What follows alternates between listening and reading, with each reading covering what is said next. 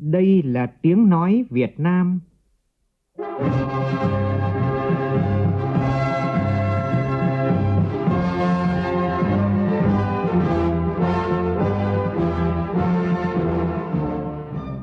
là tiếng nói Việt Nam, phát thanh từ Hà Nội, thủ đô nước Cộng hòa xã hội chủ nghĩa Việt Nam.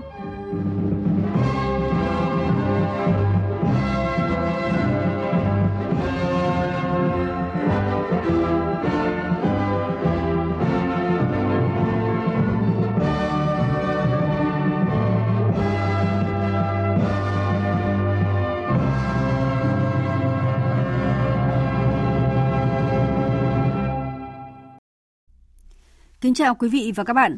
Mời quý vị và các bạn nghe chương trình Thời sự chiều của Đài Tiếng Nói Việt Nam với những tin đáng chú ý sau đây.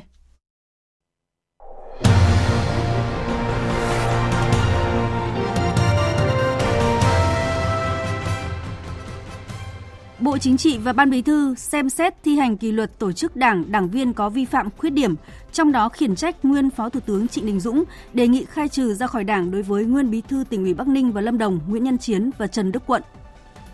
Thủ tướng Phạm Minh Chính kiểm tra tiến độ dự án đường dây 500 kV mạch 3 từ Quảng Trạch Quảng Bình đến phố nối Hưng Yên, dự án đặc biệt quan trọng với an ninh năng lượng quốc gia. Các địa phương đẩy mạnh hoạt động chăm lo hỗ trợ cho gia đình chính sách người nghèo công nhân lao động khó khăn, bảo đảm không ai bị bỏ lại phía sau, mọi gia đình đều được vui xuân đón Tết.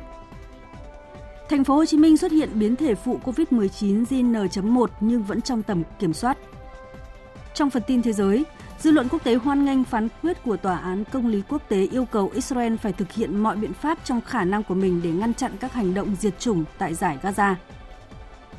Nhật Bản bổ sung 4 lĩnh vực mới vào danh sách cấp thị thực kỹ năng đặc định để thu hút lao động có tay nghề nhằm ứng phó với tình trạng thiếu hụt lao động ngày càng nghiêm trọng. Mỹ ghi nhận 13.000 ca tử vong do cúm, trong số 18 triệu người mắc bệnh.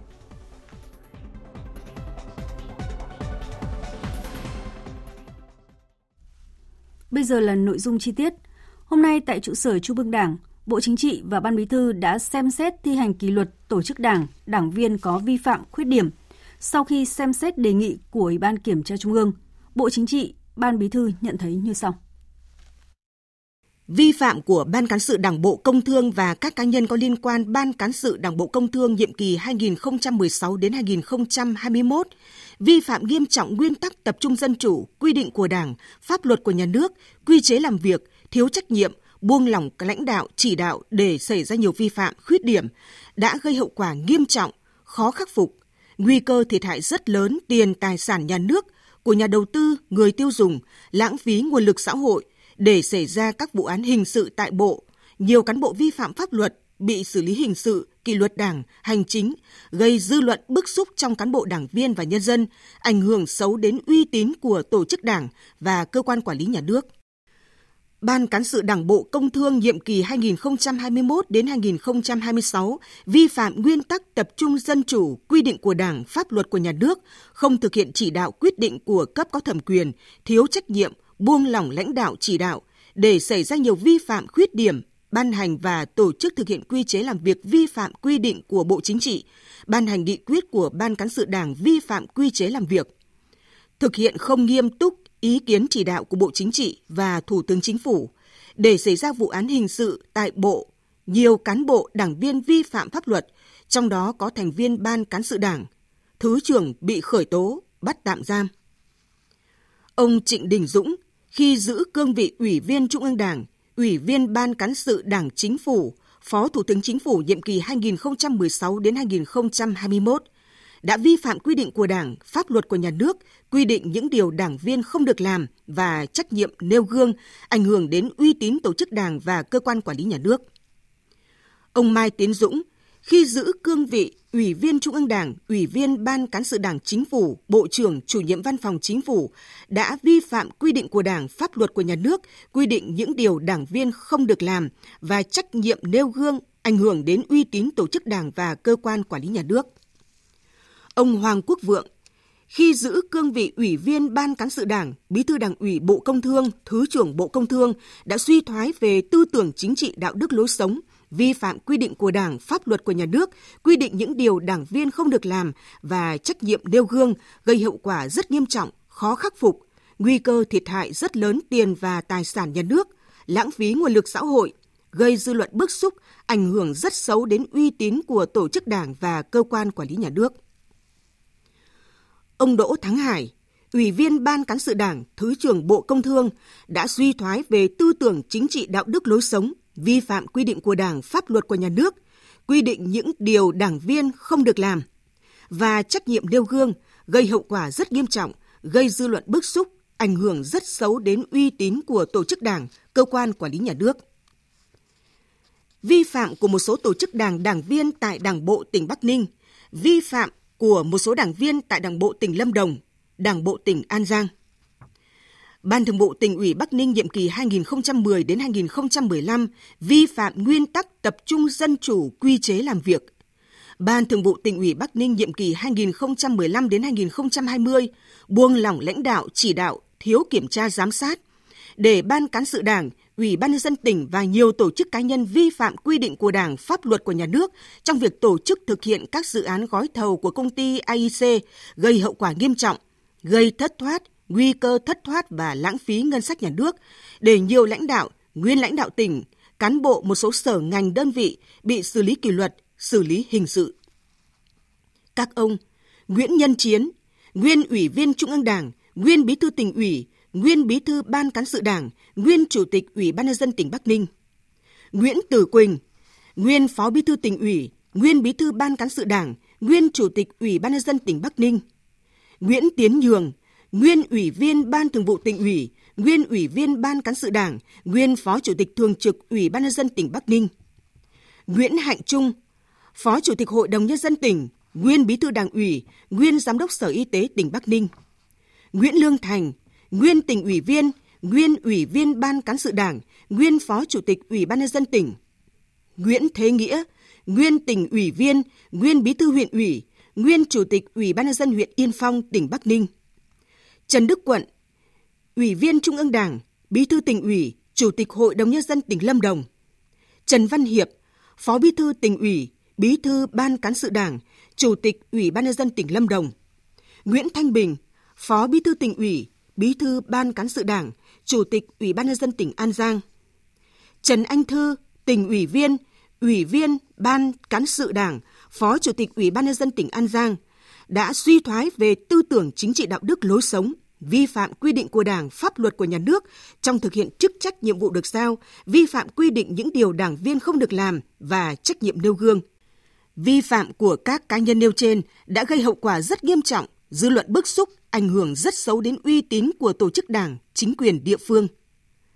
Căn cứ nội dung tính chất mức độ hậu quả nguyên nhân vi phạm của cấp ủy tổ chức đảng và các cá nhân nêu trên, theo quy định của Đảng về kỷ luật tổ chức đảng, đảng viên vi phạm, Bộ Chính trị quyết định thi hành kỷ luật cảnh cáo Ban Thường vụ tỉnh ủy Bắc Ninh các nhiệm kỳ 2010 đến 2015, 2015 đến 2020.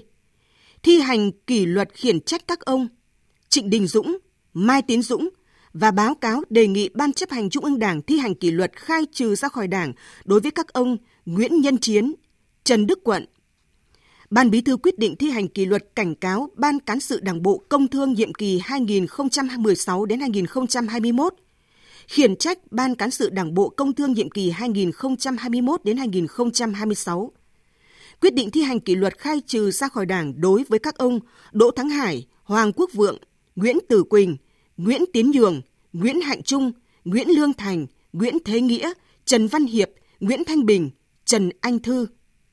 Đề nghị các cơ quan chức năng thi hành kỷ luật hành chính kịp thời, đồng bộ với kỷ luật đảng. Chiều nay, Thủ tướng Phạm Minh Chính và đoàn công tác đi thị sát hiện trường kiểm tra tiến độ thi công các dự án đường dây 500 kV mạch 3 từ Quảng Trạch, Quảng Bình đến phố nối Hưng Yên, động viên và tặng quà cán bộ công nhân, người lao động trên công trường. Tin của phóng viên Vũ Khuyên. Các dự án đường dây 500 kV mạch 3 từ Quảng Trạch đến phố nối có tổng chiều dài khoảng 519 km đi qua địa bàn 211 xã, phường của 43 huyện thị xã thuộc 9 tỉnh gồm Quảng Bình, Hà Tĩnh, Nghệ An, Thanh Hóa, Ninh Bình, Nam Định, Thái Bình, Hải Dương và Hưng Yên. Tại vị trí 201 trên địa bàn xã Châu Sơn, huyện Quỳnh Phụ, tỉnh Thái Bình, Thủ tướng yêu cầu tỉnh giải phóng mặt bằng nhanh, phối hợp với Tổng công ty truyền tải điện quốc gia, phát động phong trào, huy động người dân, các đoàn thể doanh nghiệp tích cực tham gia để thúc đẩy tiến độ, đảm bảo chất lượng các công trình. Tiếp theo đường dây 500 kV Bắc Nam mạch 1 hoàn thành năm 1994, mạch 2 hoàn thành năm 2005. Dự án đường dây 500 kV mạch 3 là dự án trọng điểm cấp bách có vai trò đặc biệt quan trọng đối với an ninh năng lượng quốc gia, nhất là đối với khu vực miền Bắc. Dự án có ý nghĩa rất quan trọng để tăng cường năng lực lưới điện truyền tải 500 kV Bắc Nam, góp phần đảm bảo cung cấp điện cho miền Bắc ngay ở thời điểm hiện tại và trong những năm tới, giúp nâng cao ổn định vận hành hệ thống điện quốc gia, góp phần tăng cường truyền tải điện từ các nguồn điện khu vực Bắc Trung Bộ về trung tâm phụ tải khu vực miền Bắc góp phần giảm bớt nguy cơ đầy và quá tải các đường dây 500 kV hiện hữu, đảm bảo tiêu chí N1, đặc biệt khi công suất truyền tải cao theo giao diện Bắc Trung ở thời điểm các nhà máy thủy điện miền Bắc phát thấp. Với tầm quan trọng và tính cấp bách của dự án, Thủ tướng Phạm Minh Chính và Phó Thủ tướng Trần Hồng Hà đã có những chỉ đạo quyết liệt, thường xuyên và liên tục. Thủ tướng yêu cầu Tập đoàn Điện lực Việt Nam và Tổng công ty Truyền tải điện quốc gia phải phấn đấu hoàn thành dự án trong tháng 6 năm nay. Thủ tướng Chính phủ cũng yêu cầu các bộ ngành liên quan, chính quyền địa phương liên quan nêu cao tinh thần trách nhiệm, quyết liệt hơn nữa, phối hợp chặt chẽ hơn nữa, chủ động giải quyết nhanh nhất các thủ tục, hồ sơ, công việc liên quan đến dự án theo chức năng, nhiệm vụ được giao, nhằm hoàn thành dự án đưa vào vận hành theo mục tiêu phấn đấu. Với tinh thần không để ai không có Tết, những ngày này, lãnh đạo Đảng, Nhà nước, các bộ ngành địa phương đẩy mạnh các hoạt động chăm lo Tết cho nhân dân. Chiều nay, đoàn công tác của Phó Thủ tướng Lê Minh Khái đã đến thăm và tặng quà Tết cho các gia đình chính sách tại thành phố Điện Biên Phủ, tỉnh Điện Biên. Phó Thủ tướng cùng đoàn công tác đã thăm tặng quà gia đình ông Dương Văn Lâm, chiến sĩ tham gia chiến dịch Điện Biên Phủ, từng giữ chức vụ thiếu úy đại đội trưởng thuộc Trung đoàn 98 Sư đoàn 36. Đảng viên 95 tuổi Hứa Văn Dịch tham gia chiến dịch Điện Biên Phủ từng giữ chức vụ thiếu úy đại đội trưởng thuộc Trung đoàn 176 Sư đoàn 36. Phó Thủ tướng Lê Minh Khái đã ân cần thăm hỏi hoàn cảnh gia đình và bày tỏ lòng tri ân về những hy sinh đóng góp to lớn của chiến sĩ Điện Biên Phủ đối với sự nghiệp đấu tranh giải phóng dân tộc, xây dựng và bảo vệ Tổ quốc. Phó Thủ tướng cũng đề nghị các cấp chính quyền địa phương thực hiện tốt hơn nữa chính sách đền ơn đáp nghĩa, đạo lý uống nước nhớ nguồn, quan tâm và chăm sóc chu đáo cho người có công và các gia đình chính sách. Hôm nay tại thành phố Buôn Ma Thuột, thừa ủy quyền của Chủ tịch Quốc hội Vương Đình Huệ, Tổng thư ký Quốc hội, chủ nhiệm văn phòng Quốc hội Bùi Văn Cường đã trao 300 suất quà Tết Nguyên đán Giáp Thìn năm 2024 tặng nhân dân các dân tộc ở tỉnh Đắk Lắk. Tỉnh Đắk Lắk cũng dành gần 80 tỷ đồng để hỗ trợ quà Tết cho đồng bào các dân tộc, chăm lo chu đáo để nhân dân vui xuân đón Tết cổ truyền đầm ấm, Nhân dịp Tết Nguyên đán Giáp Thìn, Bộ Tư lệnh Vùng 1 Hải quân đã tổ chức các đoàn thăm tặng quà chúc Tết nhân dân cán bộ chiến sĩ đang công tác tại huyện đảo Bạch Long Vĩ, Cát Bà, thành phố Hải Phòng. Tin của Đài Tiếng nói Việt Nam. Chuẩn Đô đốc Trần Xuân Văn, Bí thư Đảng ủy Chính ủy Vùng 1 Hải quân cho biết, đây là hoạt động thường xuyên mỗi khi Tết đến xuân về nhằm kịp thời động viên cán bộ chiến sĩ và nhân dân trên đảo đón Tết Nguyên đán đầm ấm vui tươi, an toàn và sẵn sàng chiến đấu cao thể hiện sự quan tâm của Đảng ủy, Chỉ huy Bộ Tư lệnh Vùng 1 Hải quân và tình cảm của cán bộ chiến sĩ trong hải đoàn đối với các lực lượng của hải đoàn, các âu tàu và nhân dân trên các đảo nhân dịp Tết Nguyên đán, kịp thời động viên khích lệ các lực lượng khắc phục khó khăn, yên tâm công tác, hoàn thành xuất sắc với nhiệm vụ được giao, bảo vệ vững chắc chủ quyền biển, đảo, thêm lục địa thiêng liêng của Tổ quốc trong dịp Tết Nguyên đán Giáp Thìn 2024. Chúng ta đến thăm và động viên chúc Tết nó mang được cái hơi ấm của đất liền tới thăm quân và dân tại đảo Bạch Long Vĩ. Dù gian khổ đến mấy và vất vả đến mấy, dù có hy sinh đến đâu, dù bất luận trong cái điều kiện hoàn cảnh nào, chúng tôi quyết tâm bảo vệ cho vững chắc cái chủ quyền biển đảo của Tổ quốc, nhất là Tết sắp đến xuân đang về. Giữ một cái môi trường biển hòa bình, ổn định để nhân dân đón một cái Tết cổ truyền vui vẻ, đầm ấm và hạnh phúc. Vương Quốc Anh, chiến sĩ trạm 490 Trung đoàn 151 đảo Bạch Long Vĩ cho biết, mới ra đảo thực hiện nhiệm vụ được 2 tháng, Tết xa gia đình nhưng được sự động viên của cán bộ, chiến sĩ và người thân nên bản thân cảm thấy yên tâm công tác. Tôi muốn lời chúc uh, Tết đến uh, đất liền uh, có một cái Tết uh, vui vẻ, đầm ấm, hạnh phúc bên gia đình.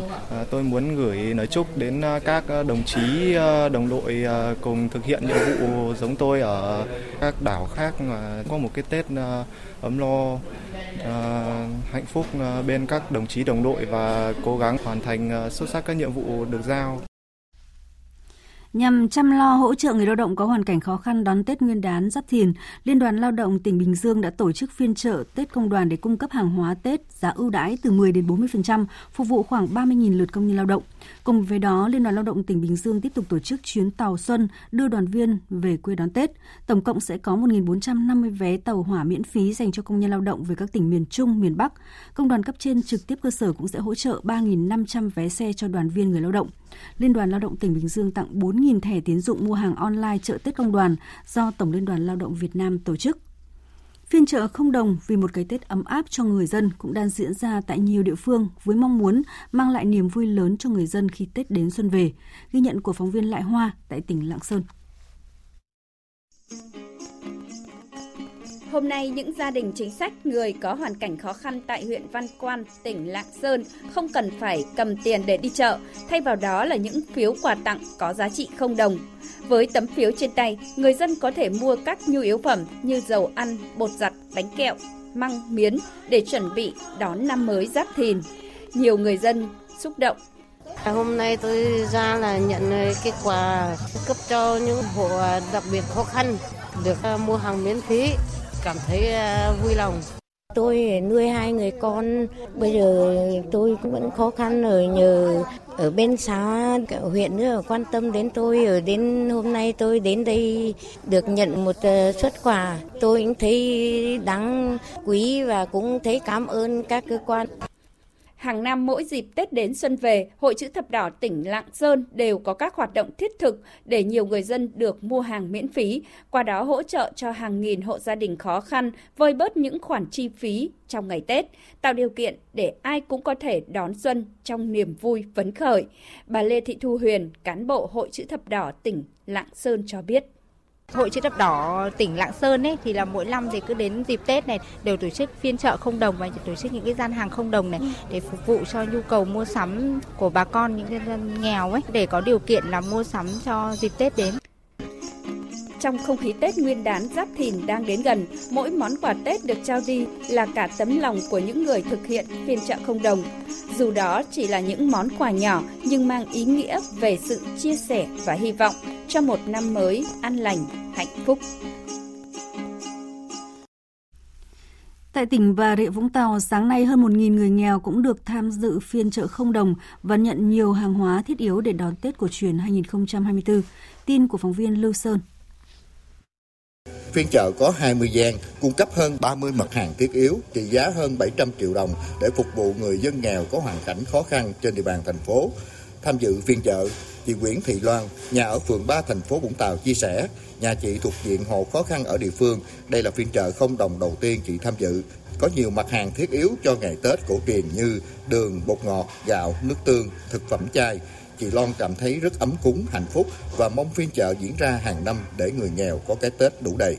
Phiên chợ này có những hàng tiêu dùng gạo, nước tương, nước mắm, dầu ăn, bột ngọt đồ để giúp đỡ cho những người khó khăn ăn Tết để cho người ta bớt gánh nặng. Rất là thấy ấm cúng và rất là vui mừng. Chỉ mong muốn là phiên chợ này hàng năm cứ tổ chức như vậy để giúp đỡ cho những mảnh đời khó khăn và những người nghèo ăn Tết. Thời sự VOV nhanh, tin cậy, hấp dẫn. Thủ tướng Chính phủ vừa phê duyệt quy hoạch chung đô thị Thừa Thiên Huế đến năm 2045, tầm nhìn đến năm 2065 với mục tiêu Huế sẽ trở thành thành phố festival nằm trong nhóm dẫn đầu của hệ thống đô thị Việt Nam, phát triển mạnh về văn hóa, y tế, giáo dục, khoa học công nghệ, hướng đến hội nhập với các đô thị nổi bật tầm cỡ châu Á và thế giới, có trình độ phát triển kinh tế cao trên cơ sở hệ thống hạ tầng giao thông liên hoàn, kết nối thuận lợi với quốc tế bằng đường bộ, đường thủy, đường không và đường sắt tốc độ cao, có nền sản xuất phát triển, hệ thống dịch vụ và logistics hiệu quả. Phóng viên Đài Tiếng nói Việt Nam tại miền Trung thông tin. Quy hoạch nêu rõ tính chất đô thị Huế là đô thị phát triển trên nền tảng bảo tồn, phát huy giá trị di sản văn hóa vật thể, phi vật thể cố đô, bản sắc văn hóa Huế, đô thị đặc sắc về sinh thái cảnh quan, thân thiện môi trường và thông minh. Huế sẽ là cực tăng trưởng của vùng động lực miền Trung về kinh tế biển, kinh tế du lịch, trung tâm lớn của cả nước về khoa học công nghệ, y tế chuyên sâu, giáo dục và đào tạo đa ngành, đa lĩnh vực chất lượng cao. Đô thị Thừa Thiên Huế phát triển theo mô hình chuỗi đô thị theo hành lang kinh tế, hành lang giao thông kết hợp với các trung tâm động lực, các đô thị được phát triển đồng bộ, có vai trò hỗ trợ phát triển kinh tế xã hội, bảo tồn, phát huy giá trị đặc sắc cổ đô và di sản văn hóa vật thể, phi vật thể được UNESCO công nhận. Cấu trúc không gian đô thị Thừa Thiên Huế gồm một hệ thống di sản đồng bộ, hai không gian sinh thái cảnh quan, ba hành lang kinh tế, ba trọng điểm phát triển đô thị và bốn phân vùng quản lý phát triển. Ông Hoàng Hải Minh, Phó Chủ tịch Ủy ban dân tỉnh Thừa Thiên Huế cho biết, quy hoạch này nhằm củng cố thêm cơ sở pháp lý để Thừa Thiên Huế hoàn thiện mục tiêu trở thành thành phố trực thuộc Trung ương vào năm 2025. Chúng tôi xây dựng Thừa Thiên Huế trở thành thành phố trực thuộc trung ương với 9 đơn vị hành chính gồm hai quận, trong đó thành phố Huế chia thành hai quận phía Bắc và phía Nam với ba thị xã, thị xã Hương Trà, thị xã Hương Thủy và thành lập mới cái thị xã Phong Điền và bốn huyện gồm có huyện Phú Vang, huyện Quảng Điền, huyện Á Lưới và sáp nhập huyện Phú Lộc và huyện Nam Đông. Đến năm 2030 thì thành phố Huế trực thuộc trung ương gồm 9 đơn vị hành chính, có 3 quận, ngoài hai cái quận phía Bắc và phía Nam thì chúng tôi thành lập thêm quận Hương Thủy và hai thị xã Hương Trà và Phong Điền và bốn huyện, huyện Phú Vang và huyện Quảng Điền, A Lưới và Phú Lộc Nam Đông sáp nhập. Và đầu tư xây dựng đô thị chân mây gồm khu kinh tế chân mây Lăng Cô và phần mở rộng để khu vực thị trấn Phú Lộc và các cái xã ven biển Phú Lộc hiện hữu đạt cái tiêu chí đô thị loại 3. Tiếp tục với một thông tin kinh tế đáng chú ý, ngay từ đầu năm nhiều dự báo khá lạc quan về lạm phát năm 2024 Tuy nhiên, các chuyên gia cho rằng việc kiểm soát lạm phát trong ngưỡng mục tiêu không dễ dàng do dự báo một số giá hàng hóa thiết yếu có thể tăng như là giá năng lượng, thực phẩm, việc điều chỉnh giá dịch vụ y tế, giáo dục, giá điện, tăng lương tối thiểu. Những yếu tố này sẽ gây khó cho nỗ lực kiềm chế lạm phát. Phóng viên Bảo Ngọc thông tin. Theo các chuyên gia, nếu tăng trưởng GDP trong năm 2024 chỉ xoay canh mức 6% như nhiều dự báo, tức là nền kinh tế trong năm 2024 vẫn sẽ hoạt động ở mức dưới tiềm năng. Đây là yếu tố kiềm chế lạm phát trong thời gian tới. Theo dự đoán của các cơ quan chức năng như là Cục Quản lý giá Bộ Tài chính, Tổng cục Thống kê, áp lực lạm phát năm 2024 không quá lớn. Bên cạnh những yếu tố có khả năng tạo áp lực lên lạm phát, cũng có những yếu tố giúp giảm áp lực lên mặt bằng giá như hỗ trợ giảm thuế môi trường đối với xăng dầu, giảm thuế giá trị gia tăng tiếp tục được thực hiện trong năm 2024. Tiến sĩ Nguyễn Đức Độ, Phó Viện trưởng Trường Đại học Kinh tế, Tài chính, dự báo về lạm phát của Việt Nam trong năm 2024. Trong trường hợp mà kinh tế thế giới của cũng như Việt Nam tăng trưởng tốt thì nó có thể lên 3,5% nhưng mà trong trường hợp mà kinh tế Mỹ và kinh tế thế giới rơi vào suy thoái giá nguyên vật liệu giảm mạnh thì có thể trung bình chỉ cỡ khoảng khoảng 2,5 đến 3% thôi. Nói chung là áp lực ờ, lạm phát là không lớn bởi vì chúng ta phải tin tưởng rằng là cái bối cảnh hiện tại là nó không quá thuận lợi cho lạm phát. Thế và cái chính sách kiểm soát lạm phát của ngân hàng nhà nước trong vòng cỡ khoảng 10 năm qua là rất thành công. Các dự báo về lạm phát năm 2024 đều chưa tính đến việc điều chỉnh giá một số hàng hóa dịch vụ điều hành theo lộ trình thị trường. Một số chuyên gia kinh tế cho rằng việc điều chỉnh giá dịch vụ do nhà nước quản lý theo hướng tính đúng, tính đủ các yếu tố chi phí sẽ tác động mạnh tới các chỉ số giá tiêu dùng năm 2024. Do đó, ngay từ đầu năm, các bộ ngành địa phương cần xây dựng kế hoạch, tính toán lưu lượng và thời điểm điều chỉnh phù hợp với mục tiêu kiểm soát lạm phát để sớm lên phương án, lộ trình điều chỉnh giá, tránh bị động trong phối hợp chính sách. Chuyên gia kinh tế Nguyễn Minh Phong cho biết. Ở trong nước ý, thì cũng có một số nhân tố gây ra tăng áp lực lạm phát. Đó là vấn đề về ờ, điều chỉnh một số những dịch vụ công, rồi điều chỉnh một số những cái ờ, chi phí đầu vào cho doanh nghiệp. Ví dụ như tiền lương tối thiểu, rồi ờ, một số những khoản thuế có thể là sẽ giảm bớt cái mức độ gọi là ưu đãi rồi ờ, một số những khoản phí khác bên cạnh đấy nữa đó thì ờ, giá cả sức động có thể tiếp tục tăng lên Năm 2024, giới phân tích cho rằng việc kiểm soát lạm phát không gặp áp lực quá lớn, song vẫn cần cẩn trọng với nhiều yếu tố khó dự đoán. Ngân hàng Standard Chartered Việt Nam dự báo chỉ số lạm phát của Việt Nam sẽ tăng lên mức 5,5% vào năm 2024. Ngân hàng HSBC nhận định lạm phát vẫn là vấn đề đáng lưu tâm. HSBC kỳ vọng lạm phát sẽ tiếp tục duy trì ở mức thấp trong năm 2024, dự báo ở mức 3,4%, thấp hơn nhiều so với mục tiêu Quốc hội đề ra là 4 đến 4,5%. Triển vọng kinh tế năm 2024 của thành phố Hồ Chí Minh nói riêng và cả nước nói chung phụ thuộc rất nhiều vào triển vọng kinh tế của thế giới. Hầu hết các tổ chức nghiên cứu lớn trên thế giới ở thời điểm hiện tại đều có chung nhận định là năm 2024 kinh tế thế giới tiếp tục phục hồi nhưng sẽ khó có một bước bứt phá nào xảy ra vì nhiều lý do. Từ tình hình kinh tế thế giới và kết quả xuất khẩu hàng hóa năm ngoái, các chuyên gia khuyến nghị địa phương và doanh nghiệp nên lưu ý mở rộng sang thị trường Nhật Bản, Hàn Quốc và Ấn Độ Phóng viên Minh Hạnh thường trú tại thành phố Hồ Chí Minh đề cập. Theo nhiều chuyên gia kinh tế, có 3 thị trường xuất khẩu tiềm năng là Nhật Bản, Hàn Quốc và Ấn Độ. Trong đó, Ấn Độ được dự báo tiếp tục tăng trưởng mạnh. 2023 và 2024 dự báo tăng trưởng 6,3%. Nếu như tận dụng được tăng trưởng của Ấn Độ, đa dạng hóa xuất khẩu sang thị trường Ấn Độ sẽ cải thiện được xuất khẩu của thành phố Hồ Chí Minh. Còn thị trường Hàn Quốc, Nhật Bản thì là những thị trường khó tính khắc khe về các tiêu chuẩn kỹ thuật. Sản phẩm xuất khẩu vào đây phải xanh, phải đáp ứng các tiêu chuẩn sức khỏe môi trường. Điều đó phù hợp với mục tiêu trung hạn của kinh tế thành phố Hồ Chí Minh là chuyển sang kinh tế xanh. Do đó, đây là cơ hội để thúc đẩy kinh tế xanh nhanh hơn, xuất khẩu vào các thị trường khó tính này để cải thiện xuất khẩu, giúp triển vọng kinh tế trong ngắn hạn 2024 cải thiện nhiều hơn. Đây là hướng đi phù hợp cho năm 2024 và phù hợp với xu hướng kinh tế trung hạn của thành phố Hồ Chí Minh. Tiến sĩ Hồ Hoàng Anh, Đại học Kinh tế thành phố Hồ Chí Minh phân tích và để làm được cái điều này thì ờ, chắc chắn là thành phố phải ờ, tìm cái đường cho các doanh nghiệp xuất khẩu sang bởi vì một doanh nghiệp mà nhỏ lẻ đó, hoặc là ở cấp hiệp hội doanh nghiệp đó cái cái chi phí để mà đầu tư mà mở rộng sang một thị trường mới đó sẽ rất là lớn. Và với cái sự trợ lực của thành phố mình có một khoản đầu tư à, ban đầu thôi. Nhưng khi mình mở một cái đường và khi nó có một cái đường rồi đó thì cái cái chi phí để các doanh nghiệp đi vào con đường nó sẽ thấp khuyến khích được người ta giúp cho người ta thấy lợi ích từ các cái thị trường này. Nhiều doanh nghiệp đang xuất khẩu vào thị trường Nhật Bản cho biết điều quan trọng nhất chính là chất lượng sản phẩm phải đạt yêu cầu được đảm bảo chứng nhận. Doanh nghiệp Việt Nam khi làm việc lâu dài với đối tác Nhật Bản thì không chỉ xuất được hàng mà còn được phía Nhật chuyển giao công nghệ, hướng dẫn và hỗ trợ. Bà Nguyễn Thị Thanh Diệu, Phó Tổng Giám đốc phụ trách mảng kinh doanh của công ty cổ phần thiết bị nhà bếp Vina, Namilus cho biết, thị trường Nhật và doanh nghiệp đối tác rất nguyên tắc. Doanh nghiệp Việt Nam phải đảm bảo thực hiện và giữ vững nguyên tắc đó một cách thực sự nghiêm túc. Namilus đã tạo dựng được uy tín với thị trường Nhật Bản cũng từ việc tuân thủ nguyên tắc khắc khe của sản phẩm ngành ga. Công ty phía Nhật đã hướng dẫn bổ sung cho Namilus các công nghệ và thông tin thị trường. Năm vừa rồi nếu trường hợp xét ờ, kết quả của năm 2023 đó thì các thị trường khác đều giảm. Bên mình đang giảm khoảng tầm độ 15 cho đến 20% tùy thị trường. Tuy nhiên đối với trường thị trường Nhật Bản thì năm vừa rồi là mình đang giữ nguyên con số của năm 2022. Thì đây cũng cho thấy được là cái tín hiệu thị trường Nhật vẫn là cái thị trường mà các doanh nghiệp Việt Nam mình có thể tập trung. Song song với thị trường Nhật Bản, Namilus cũng đang đẩy mạnh xuất khẩu vào Hàn Quốc và bước đầu tìm kiếm cơ hội hợp tác ở thị trường Ấn Độ. Nhiều doanh nghiệp khác ở thành phố Hồ Chí Minh cũng đang nhạy bén nắm bắt xu hướng thị trường xuất khẩu của năm nay và xúc tiến một số hoạt động, trong đó có các doanh nghiệp cơ khí, công nghiệp hỗ trợ. Theo ông Đỗ Phước Tống, Chủ tịch Hội Cơ khí điện thành phố Hồ Chí Minh, thị trường tiềm năng của ngành cơ khí điện là thị trường Mỹ, hiện nay đang có nhiều khó khăn khách quan.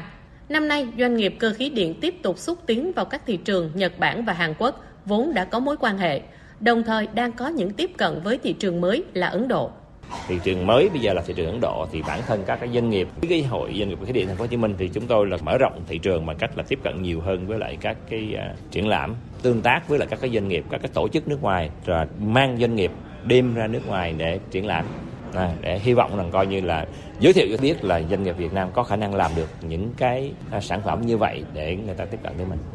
Việc các thị trường lớn cho xuất khẩu của thành phố Hồ Chí Minh nói riêng và Việt Nam nói chung là Trung Quốc, Mỹ và châu Âu đều được dự báo tăng trưởng chậm lại trong năm 2024, cho thấy rằng xuất khẩu của thành phố Hồ Chí Minh và Việt Nam đến các thị trường này sẽ khó có khả năng bứt phá.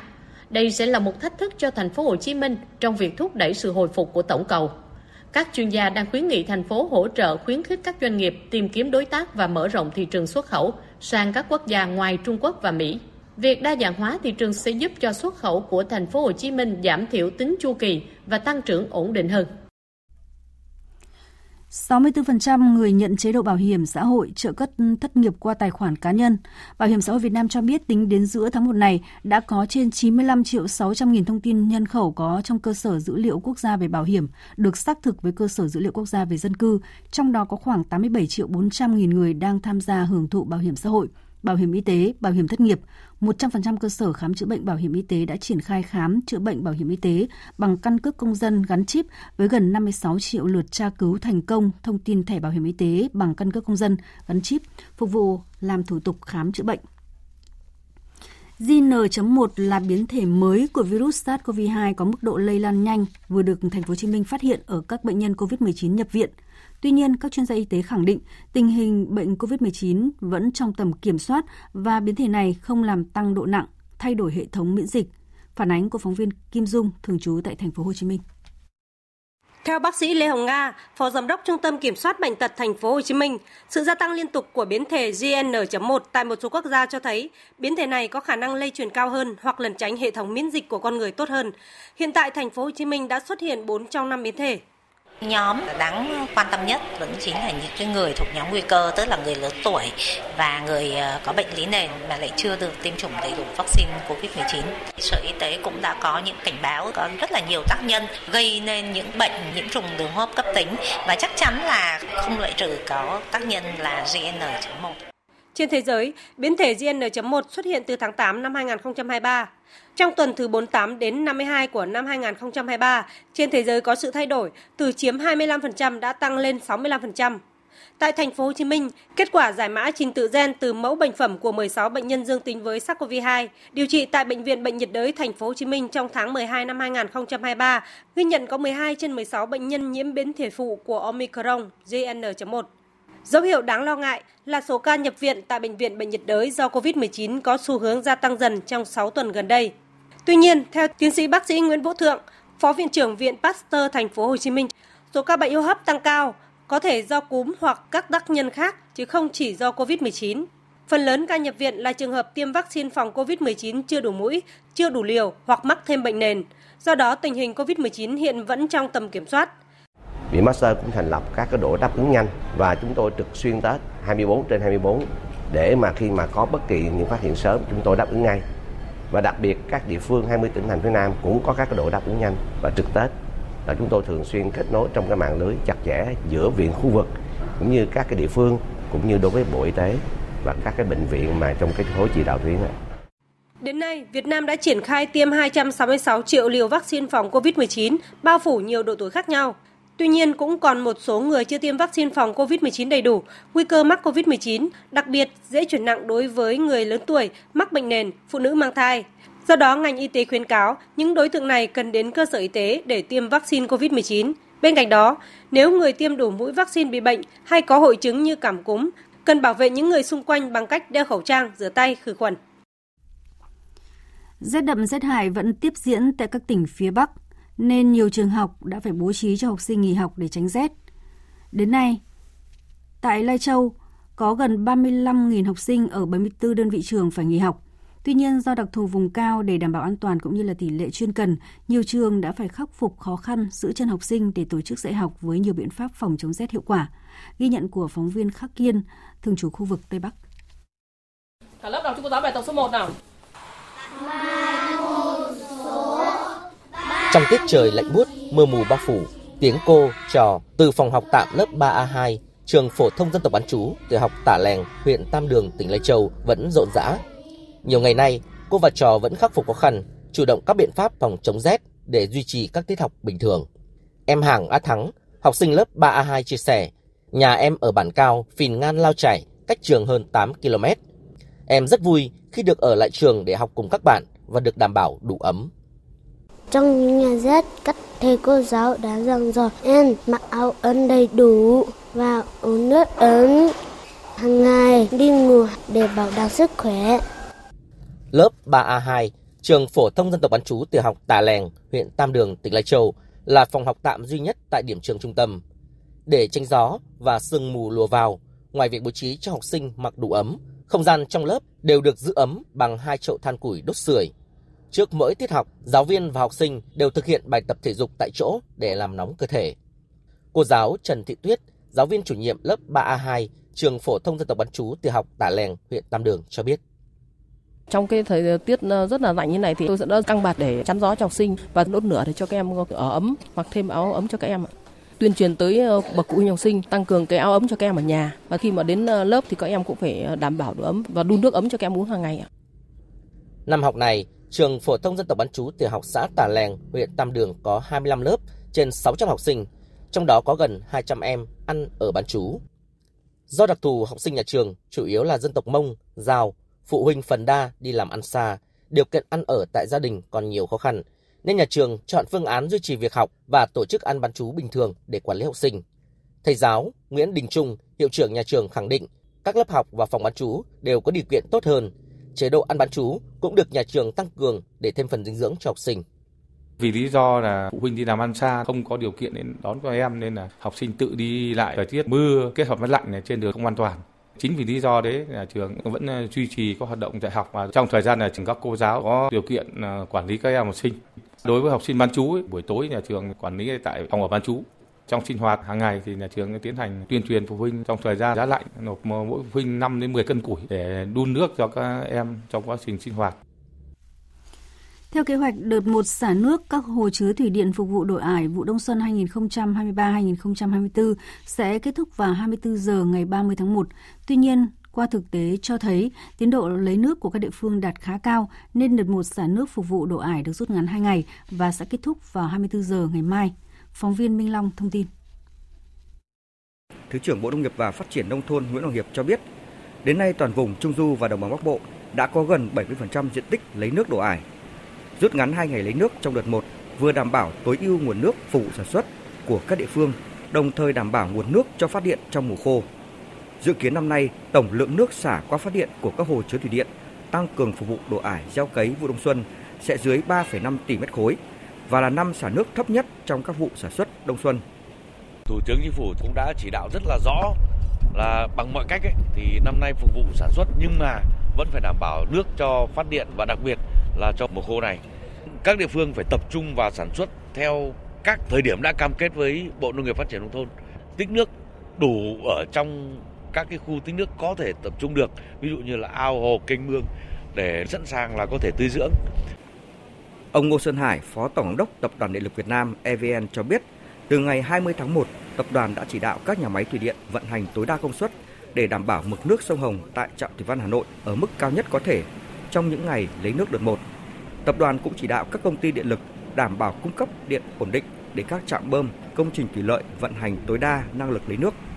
Các địa phương cần tập trung lấy nước trong thời gian các hồ chứa thủy điện xả nước, góp phần đảm bảo an ninh năng lượng và phát điện trong mùa khô.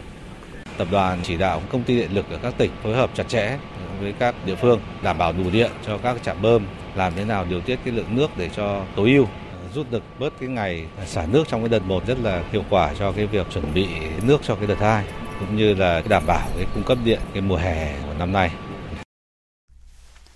Theo Cục Thủy lợi Bộ Nông nghiệp Phát triển Nông thôn, đến chiều nay, toàn vùng Trung Du và Đồng bằng Bắc Bộ đã có hơn 73% diện tích lấy nước đổ ải gieo cấy vụ đông xuân. Những địa phương có tỷ lệ lấy nước đạt hơn 80% diện tích gồm Hà Nam, Nam Định, Phú Thọ, Ninh Bình và Thái Bình. Mực nước trung bình trong ngày tại trạm Thủy văn Hà Nội đạt 1m50, cao nhất lúc 12 giờ trưa nay là 1m83. Theo kế hoạch, ngày mai sẽ là ngày cuối cùng của đợt 1 lấy nước đổ ải ở khu vực Trung Du và Đồng bằng Bắc Bộ. Tiếp nối ngay sau đây sẽ là những thông tin thời tiết. Miền Bắc hôm nay tiếp tục chìm trong giá rét. Từ chiều tối nay, một đợt không khí lạnh mạnh tăng cường sẽ tiếp tục ảnh hưởng đến Bắc Bộ và Bắc Trung Bộ. Trời có mưa, khiến cảm giác càng rét buốt. Dự báo nhiệt độ phổ biến ở Bắc Bộ, trong đó có thủ đô Hà Nội trong chiều và tối nay từ 9 đến 12 độ. Vùng núi từ 4 đến 7 độ, vùng núi cao có nơi dưới 3 độ. Nghệ An và Hà Tĩnh trời rét đậm, nhiệt độ thấp nhất từ 11 đến 13 độ. Vùng núi cao có khả năng xảy ra mưa tuyết và băng giá. Do vậy, người dân ở khu vực miền Bắc, đặc biệt tại vùng núi cao, cần chủ động các biện pháp phòng chống rét cho người và vật nuôi. Khu vực miền Trung từ Đà Nẵng đến Bình Thuận duy trì thời tiết ngày nắng đêm không mưa, phía Bắc trời lạnh, nhiệt độ từ 19 đến 26 độ. Đối với khu vực Tây Nguyên và Nam Bộ đêm không mưa, thời tiết tương đối dễ chịu, nhiệt độ thấp nhất tại Tây Nguyên từ 17 đến 20 độ, Nam Bộ thấp nhất từ 22 đến 25 độ. Trên biển, chiều tối và đêm nay, vịnh Bắc Bộ có gió đông bắc mạnh cấp 6, giật cấp 7, cấp 8, biển động. Phía tây của khu vực Nam Biển Đông, bao gồm vùng biển phía tây quần đảo Trường Sa, từ Khánh Hòa đến Cà Mau, khu vực Bắc Biển Đông, bao gồm vùng biển quần đảo Hoàng Sa, có gió đông bắc mạnh cấp 6, có lúc cấp 7, giật cấp 8, cấp 9. biển động mạnh.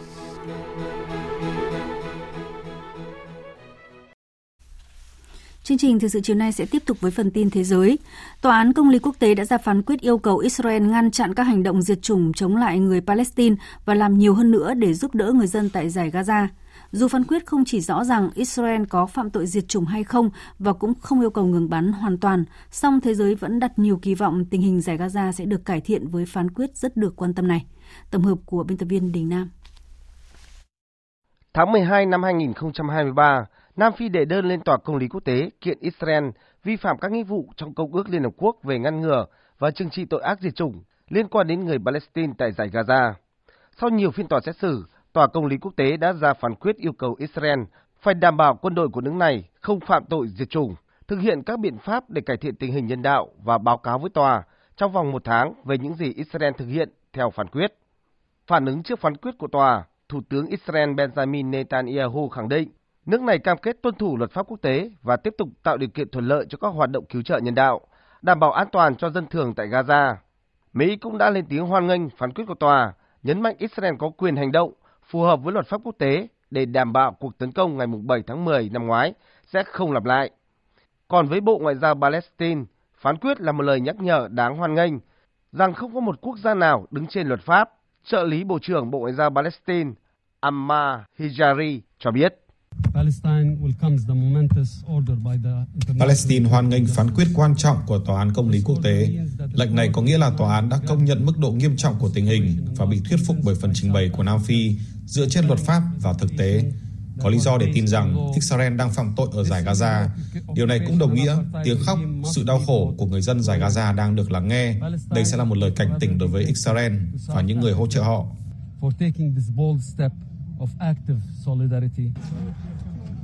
Trong khi đó, lực lượng Hamas nhận định phán quyết sẽ có phần bước đầu cô lập sự chiếm đóng và vạch trần tội ác của Israel tại giải Gaza.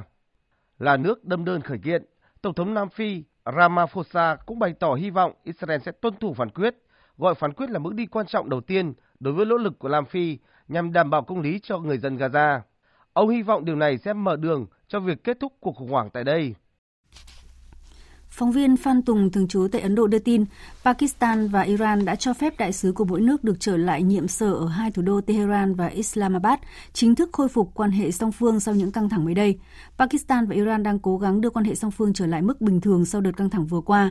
Ngoài việc cho phép các đại sứ được trở lại làm việc, hai bên còn thống nhất về chuyến thăm Pakistan của Ngoại trưởng Iran Hossein Amir Abdullah Hayyan vào ngày 29 tháng 1 này. Người phát ngôn Bộ Quốc phòng Thái Lan Diraju cho biết cuộc tập trận hổ mang vàng lần thứ 43 của năm nay dự kiến sẽ diễn ra từ ngày 27 tháng 2 đến ngày mùng 10 tháng 3 năm nay với sự tham gia của khoảng 9.000 binh sĩ Thái Lan, Mỹ và 30 quốc gia khác. Phóng viên Đài Tiếng nói Việt Nam thường trú tại Thái Lan đưa tin. Theo người phát ngôn Bộ Quốc phòng Thái Lan, cuộc tập trận sẽ được tổ chức tại nhiều khu vực khác nhau ở Thái Lan, bao gồm các tỉnh Lopburi, Chanthaburi, Sakeo, Rajong và Vịnh Thái Lan binh sĩ từ 7 quốc gia gồm Thái Lan, Mỹ, Singapore, Nhật Bản, Indonesia, Hàn Quốc và Malaysia sẽ tham gia các hoạt động chính trong cuộc tập trận, trong khi Trung Quốc, Australia và Ấn Độ sẽ cử đoàn tham gia các hoạt động diễn tập cứu trợ nhân đạo và cứu trợ thiên tai. Bắt đầu tổ chức từ năm 1982, Hổ Măng Vàng hiện là một trong những cuộc tập trận thường niên có quy mô lớn nhất và kéo dài nhất ở khu vực châu Á-Thái Bình Dương. Cuộc tập trận được tổ chức nhằm tăng cường khả năng tương tác giữa quân đội Thái Lan và Mỹ cũng như lực lượng quân sự của các quốc gia trong khu vực. Tổng thống Thổ Nhĩ Kỳ đã phê chuẩn luật chấp nhận tư cách thành viên Tổ chức Hiệp ước Bắc Đại Tây Dương NATO cho Thụy Điển. Điều này có nghĩa chỉ còn Hungary là thành viên duy nhất trong liên minh quân sự chưa bật đèn xanh cho Stockholm. Hiện nay, cả Mỹ và NATO đang kêu gọi Hungary nhanh chóng tiến hành quy trình của họ để liên minh có thể chào đón Thụy Điển gia nhập NATO. Tổng hợp của biên tập viên Đài tiếng nói Việt Nam. Mỹ và NATO vừa cởi được nút thắt khó nhất để kết nạp Thụy Điển vào NATO sau khi Tổng thống Thổ Nhĩ Kỳ phê chuẩn hôm 25 tháng 1. Ngay sau động thái này, Thổ Nhĩ Kỳ cũng nhận được tin vui từ Bộ Ngoại giao Mỹ rằng cơ quan này đã chấp thuận hợp đồng bán máy bay chiến đấu F-16 cho Thổ Nhĩ Kỳ với giá trị lên tới 23 tỷ đô la Mỹ. Tuy nhiên, để Thụy Điển trở thành thành viên thứ 32 của NATO, vẫn cần một lá phiếu cuối cùng từ Hungary. Hai ngày qua, quốc gia này liên tục được Mỹ và NATO gọi tên – Người phát ngôn Nhà Trắng John Kirby nhấn mạnh. Chúng tôi kêu gọi Hungary nhanh chóng tiến hành các quy trình của họ để liên minh có thể chào đón Thụy Điển gia nhập NATO mà không bị chậm trễ hơn nữa. Chúng tôi rất lạc quan rằng Thụy Điển sẽ sớm trở thành thành viên mới nhất của NATO. Trước đó cùng ngày, Tổng thư ký Tổ chức Hiệp ước Bắc Đại Tây Dương NATO, ông Jens Stoltenberg bày tỏ hy vọng Quốc hội Hungary sẽ phê chuẩn nghị định thư kết nạp Thụy Điển vào Liên minh quân sự ngay khi họp lại vào cuối tháng 2 tới. Trong khi đó, Thủ tướng Thụy Điển Kristersson đã đề nghị gặp người đồng cấp Hungary Viktor Orbán tại Bỉ vào tuần tới bên lề cuộc gặp của Hội đồng châu Âu để thảo luận thêm về vấn đề này. Theo chuyên gia chính trị Jotan Pogasa, việc Hungary chậm trễ phê chuẩn tư cách thành viên NATO cho Thụy Điển đang thể hiện tầm quan trọng của một lá phiếu từ một thành viên từng nhiều lần hứng chỉ trích của phương Tây về các vấn đề dân chủ, pháp quyền hay tham nhũng. Hôm nay, chính phủ Tổng thống Pháp Emmanuel Macron đã công bố văn bản chính thức luật nhập cư mới trên công báo của nước này. Luật được ban hành sau khi Hội đồng Hiến pháp của Pháp bác bỏ một số điều khoản bổ sung vào dự luật theo yêu cầu của cánh hữu, trong đó có các biện pháp hạn chế tiếp cận phúc lợi xã hội và áp chỉ tiêu nhập cư. Theo Bộ trưởng Nội vụ Pháp, quyết định của Hội đồng Hiến pháp là một thắng lợi đối với chính phủ. Nhật Bản đang lên kế hoạch bổ sung 4 lĩnh vực mới vào danh sách cấp thị thực kỹ năng đặc định để thu hút lao động có tay nghề nhằm ứng phó với tình trạng thiếu hụt lao động ngày càng nghiêm trọng. Đây sẽ là đợt bổ sung đầu tiên cho 12 lĩnh vực ban đầu được đưa vào chương trình kỹ năng đặc định ra mắt năm 2019. Các lĩnh vực bổ sung bao gồm vận tải đường bộ, đường sắt, lâm nghiệp và gỗ, dự kiến sẽ thu hút thêm hàng chục nghìn lao động nước ngoài tới Nhật Bản. Danh mục vận tải đường bộ sẽ bao gồm nhân viên điều hành dịch vụ xe buýt, taxi, tài xế xe tải, trong khi đường sắt bao gồm người soát vé, nhân viên nhà ga và bảo trì thiết bị. Nội các Nhật Bản đặt mục tiêu đưa ra quyết định trước khi năm tài chính hiện tại kết thúc vào tháng 3 năm 2024. Hiện các công ty vận tải đường bộ Nhật Bản đang phải đối mặt với quy định giới hạn giờ làm thêm đối với tài xế có hiệu lực vào tháng 4 tới. Điều này được cho là có thể làm chậm quá trình vận chuyển. Việc bổ sung vận tải đường bộ vào chương trình kỹ năng đặc định sẽ cho phép các công ty tiếp nhận tài xế cho các dịch vụ đặt xe vốn đang được Nhật Bản cho phép trên cơ sở hạn chế tại một số thời điểm và khu vực nhất định đang thiếu taxi. Chính phủ đang chuẩn bị các bài kiểm tra cần thiết để cung cấp bằng lái xe thương mại tại Nhật Bản bằng 20 ngôn ngữ. Trung tâm Kiểm soát và Phòng ngừa Dịch bệnh Mỹ công bố số liệu cho thấy 13.000 người đã tử vong do mắc cúm trong mùa dịch năm nay tại Mỹ tính đến thời điểm này. Hiện dịch bệnh vẫn tiếp tục diễn biến phức tạp ở hầu hết các vùng trên cả nước. Theo Trung tâm Kiểm soát và Phòng ngừa Dịch bệnh, trong mùa cúm này tại Mỹ đã có 18 triệu người mắc bệnh, trong đó có 210.000 ca phải nhập viện. Hiện dịch bệnh tiếp tục diễn biến phức tạp ở hầu hết các vùng trên cả nước. Tính riêng tuần gần đây nhất kết thúc ngày 20 tháng 1 đã có 10 trẻ em tử vong do cúm. Theo đó, số trẻ tử vong trong mùa cúm năm nay đã tăng lên 57 trường hợp. Trong khi đó thì dịch cúm vẫn diễn biến phức tạp ở hầu hết các khu vực trên cả nước. Trung tâm Kiểm soát và Phòng ngừa Dịch bệnh Mỹ khuyến nghị nên tiêm vaccine ngừa cúm cho tất cả người dân từ 6 tháng tuổi trở lên. Trung tâm Kiểm soát và Phòng ngừa Dịch bệnh Mỹ cũng cảnh báo số ca mắc sởi gia tăng trên cả nước. Kể từ ngày 1 tháng 12 năm 2023 đến nay, Mỹ đã ghi nhận 23 trường hợp mắc bệnh sởi, trong đó có 7 du khách nước ngoài và có hai ổ dịch, mỗi ổ có hơn 5 ca mắc. Hầu hết các trường hợp mắc bệnh sởi là trẻ em và thanh thiếu niên chưa được tiêm vaccine.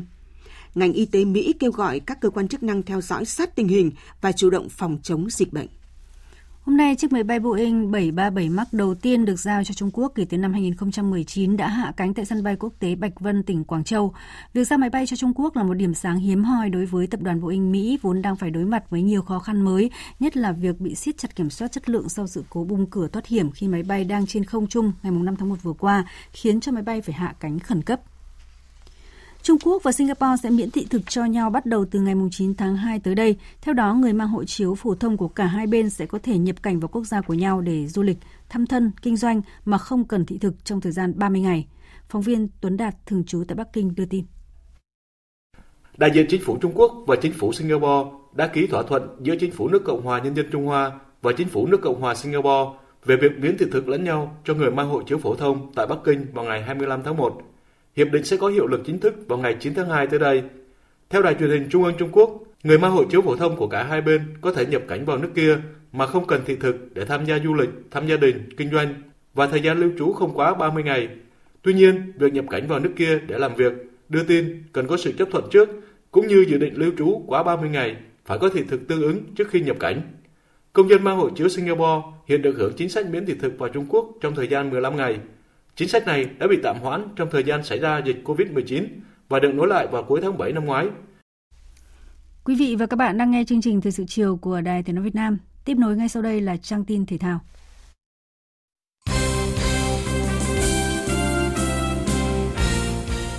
Thưa quý vị và các bạn, đội tuyển Việt Nam đã chính thức khép lại hành trình vòng chung kết Asian Cup 2023 sau 3 thất bại liên tiếp trước các đối thủ Nhật Bản, Indonesia và Iraq tại vòng bảng. Mặc dù vậy, với những nỗ lực, tinh thần thi đấu vì màu cờ sắc áo, những chiến binh sao vàng xứng đáng được ghi nhận.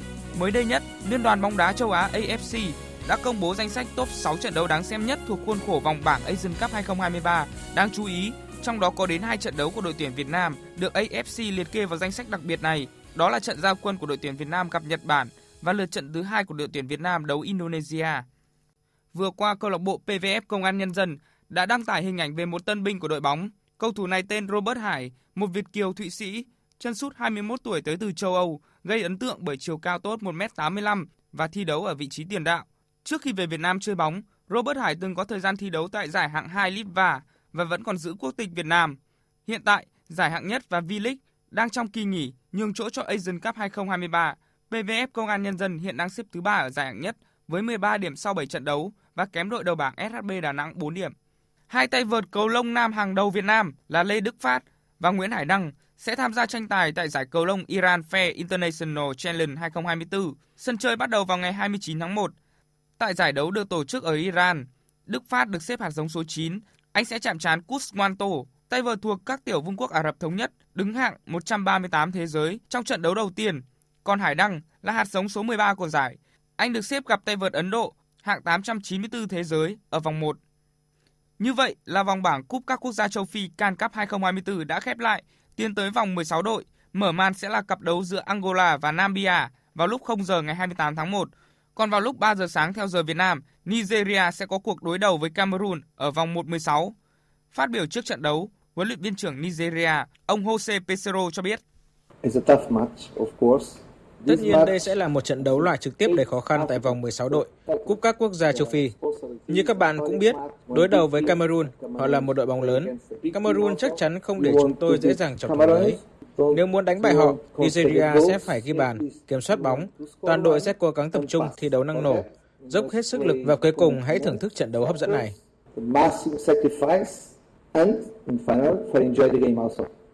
Trong quá khứ, Nigeria đã có 3 lần vô địch Can Cup, còn Cameroon vô địch 5 lần. Trong 5 lần gần nhất đối đầu giữa hai đội, Nigeria giành được 2 chiến thắng, Cameroon có 1, hai đội cầm hòa nhau 2 lần. Sáng ngày 27 tháng 1, vòng 22 giải vô địch quốc gia Tây Ban Nha La Liga đã trở lại. Câu lạc bộ đang đứng cuối bảng Almeria đã để thua 0-3 ngay trên sân nhà trước câu lạc bộ Alaves ở trận đấu mở màn. Tối cùng ngày, vòng 22 La Liga tiếp tục diễn ra vào lúc 20 giờ theo giờ Việt Nam. Real Sociedad tiếp đón Rayo Vallecano. Trong khi đó, Real Madrid sẽ hành quân đến sân Gran Canaria của Las Palmas vào lúc 22 giờ 15. Huấn luyện viên trưởng Real Madrid, ông Carlo Ancelotti chia sẻ trước trận đấu. Chúng tôi sẽ cố gắng thể hiện hết sức mình trong một trận đấu có thể sẽ vô cùng khó khăn. Las Palmas chơi thứ bóng đá sắc sảo và phòng ngự rất tốt. Đây sẽ là một trận đấu đòi hỏi sự khắt khe Chúng tôi có động lực để trở lại thi đấu với phong độ tốt nhất và vững chắc hơn ở hàng phòng ngự. Tuần này thật tốt cho chúng tôi. Chúng tôi đã được nghỉ ngơi. Đội đang có phong độ ổn định. Các cầu thủ đều sẵn sàng. Tình hình lực lượng không có gì đáng ngại ngoại trừ những chấn thương dài hạn. Trong khi đó tại Italia, Cagliari nhận thất bại 1-2 trên sân nhà trước Torino tại trận đấu sớm nhất vòng 22 Serie A. Vào lúc 20 giờ tối nay, 27 tháng 1, Atalanta sẽ tiếp đón Udinese trên sân vận động Atleti Azzurri d'Italia. Tiếp đó, Empoli hành quân đến sân nhà của Juventus. Hiện tại, ba đâm ra thành Turin đang đứng đầu bảng xếp hạng, tuy nhiên chỉ hơn đội xếp thứ hai là Inter chỉ một điểm. Vì vậy, trận đấu với Empoli trên sân Juventus là vô cùng quan trọng. Huấn luyện viên trưởng Juventus, ông Allegri cho biết. Đây là một trận đấu quan trọng vào ngày mai. Chúng tôi khỏe mạnh về thể chất và tinh thần, nhưng một thử thách khó khăn đang chờ đợi chúng tôi. Empoli xứng đáng được tôn trọng. Họ có những cầu thủ chất lượng và sự xuất hiện của huấn luyện viên Nicola đã mang lại cho họ sự vững chắc. Vì vậy, đây sẽ là một trận đấu không dễ dàng. Vào ngày 28 tháng 1 sẽ diễn ra 4 trận đấu thuộc vòng 22 Serie A. AC Milan chạm trán Bologna, Genoa tiếp đón Lecce, Verona đối đầu Frosinone, trong khi đó Monza gặp Sassuolo. Vào cuối tuần này, ngoại hạng Anh 2023-2024 sẽ nhường chỗ cho những trận đấu thuộc vòng 4 cúp FA. Đáng chú ý, Fulham tiếp đón Newcastle trên sân Craven Cottage vào lúc 2 giờ sáng ngày 29 tháng 1 theo giờ Việt Nam, còn vào tối ngày 29 tháng 1, Liverpool chạm trán Norwich trên sân Anfield. Manchester United hành quân đến sân vận động của câu lạc bộ đang thi đấu tại giải hạng tư nước Anh, Newport County. Dự báo thời tiết Phía Tây Bắc Bộ nhiều mây có mưa mưa rào, trời rét hại, nhiệt độ từ 9 đến 14 độ, vùng núi cao từ 3 đến 6 độ, có nơi dưới 3 độ. Phía Đông Bắc Bộ và Thanh Hóa, nhiều mây có mưa mưa nhỏ, riêng vùng núi có mưa, mưa rào, trời rét hại, nhiệt độ từ 9 đến 14 độ, vùng núi từ 4 đến 7 độ, có nơi dưới 3 độ. Khu vực từ Nghệ An đến Thừa Thiên Huế nhiều mây có mưa rải rác, phía Bắc trời rét đậm rét hại, phía Nam trời rét. Nhiệt độ từ 11 đến 16 độ, phía Nam từ 14 đến 19 độ. Khu vực từ Đà Nẵng đến Bình Thuận, phía Bắc nhiều mây có mưa mưa rào rải rác, phía Nam đêm không mưa ngày nắng, phía Bắc trời lạnh, nhiệt độ từ 18 đến 27 độ, phía Nam từ 21 đến 30 độ. Nam Bộ đêm không mưa ngày nắng, nhiệt độ từ 22 đến 34 độ, có nơi trên 34 độ. Khu vực Hà Nội nhiều mây, có mưa mưa nhỏ, trời rét hại, nhiệt độ từ 9 đến 14 độ. Bản tin dự báo thời tiết biển, Vịnh Bắc Bộ có mưa rải rác, tầm nhìn xa trên 10 km, giảm xuống 4 đến 10 km trong mưa.